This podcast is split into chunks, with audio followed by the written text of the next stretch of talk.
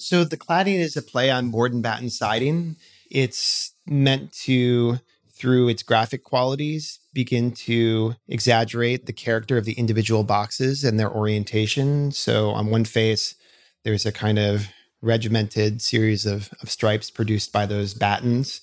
On other faces, the boards resemble a kind of picture frame that exaggerate the effects and depth of uh, larger windows that look out to the landscape in different orientations.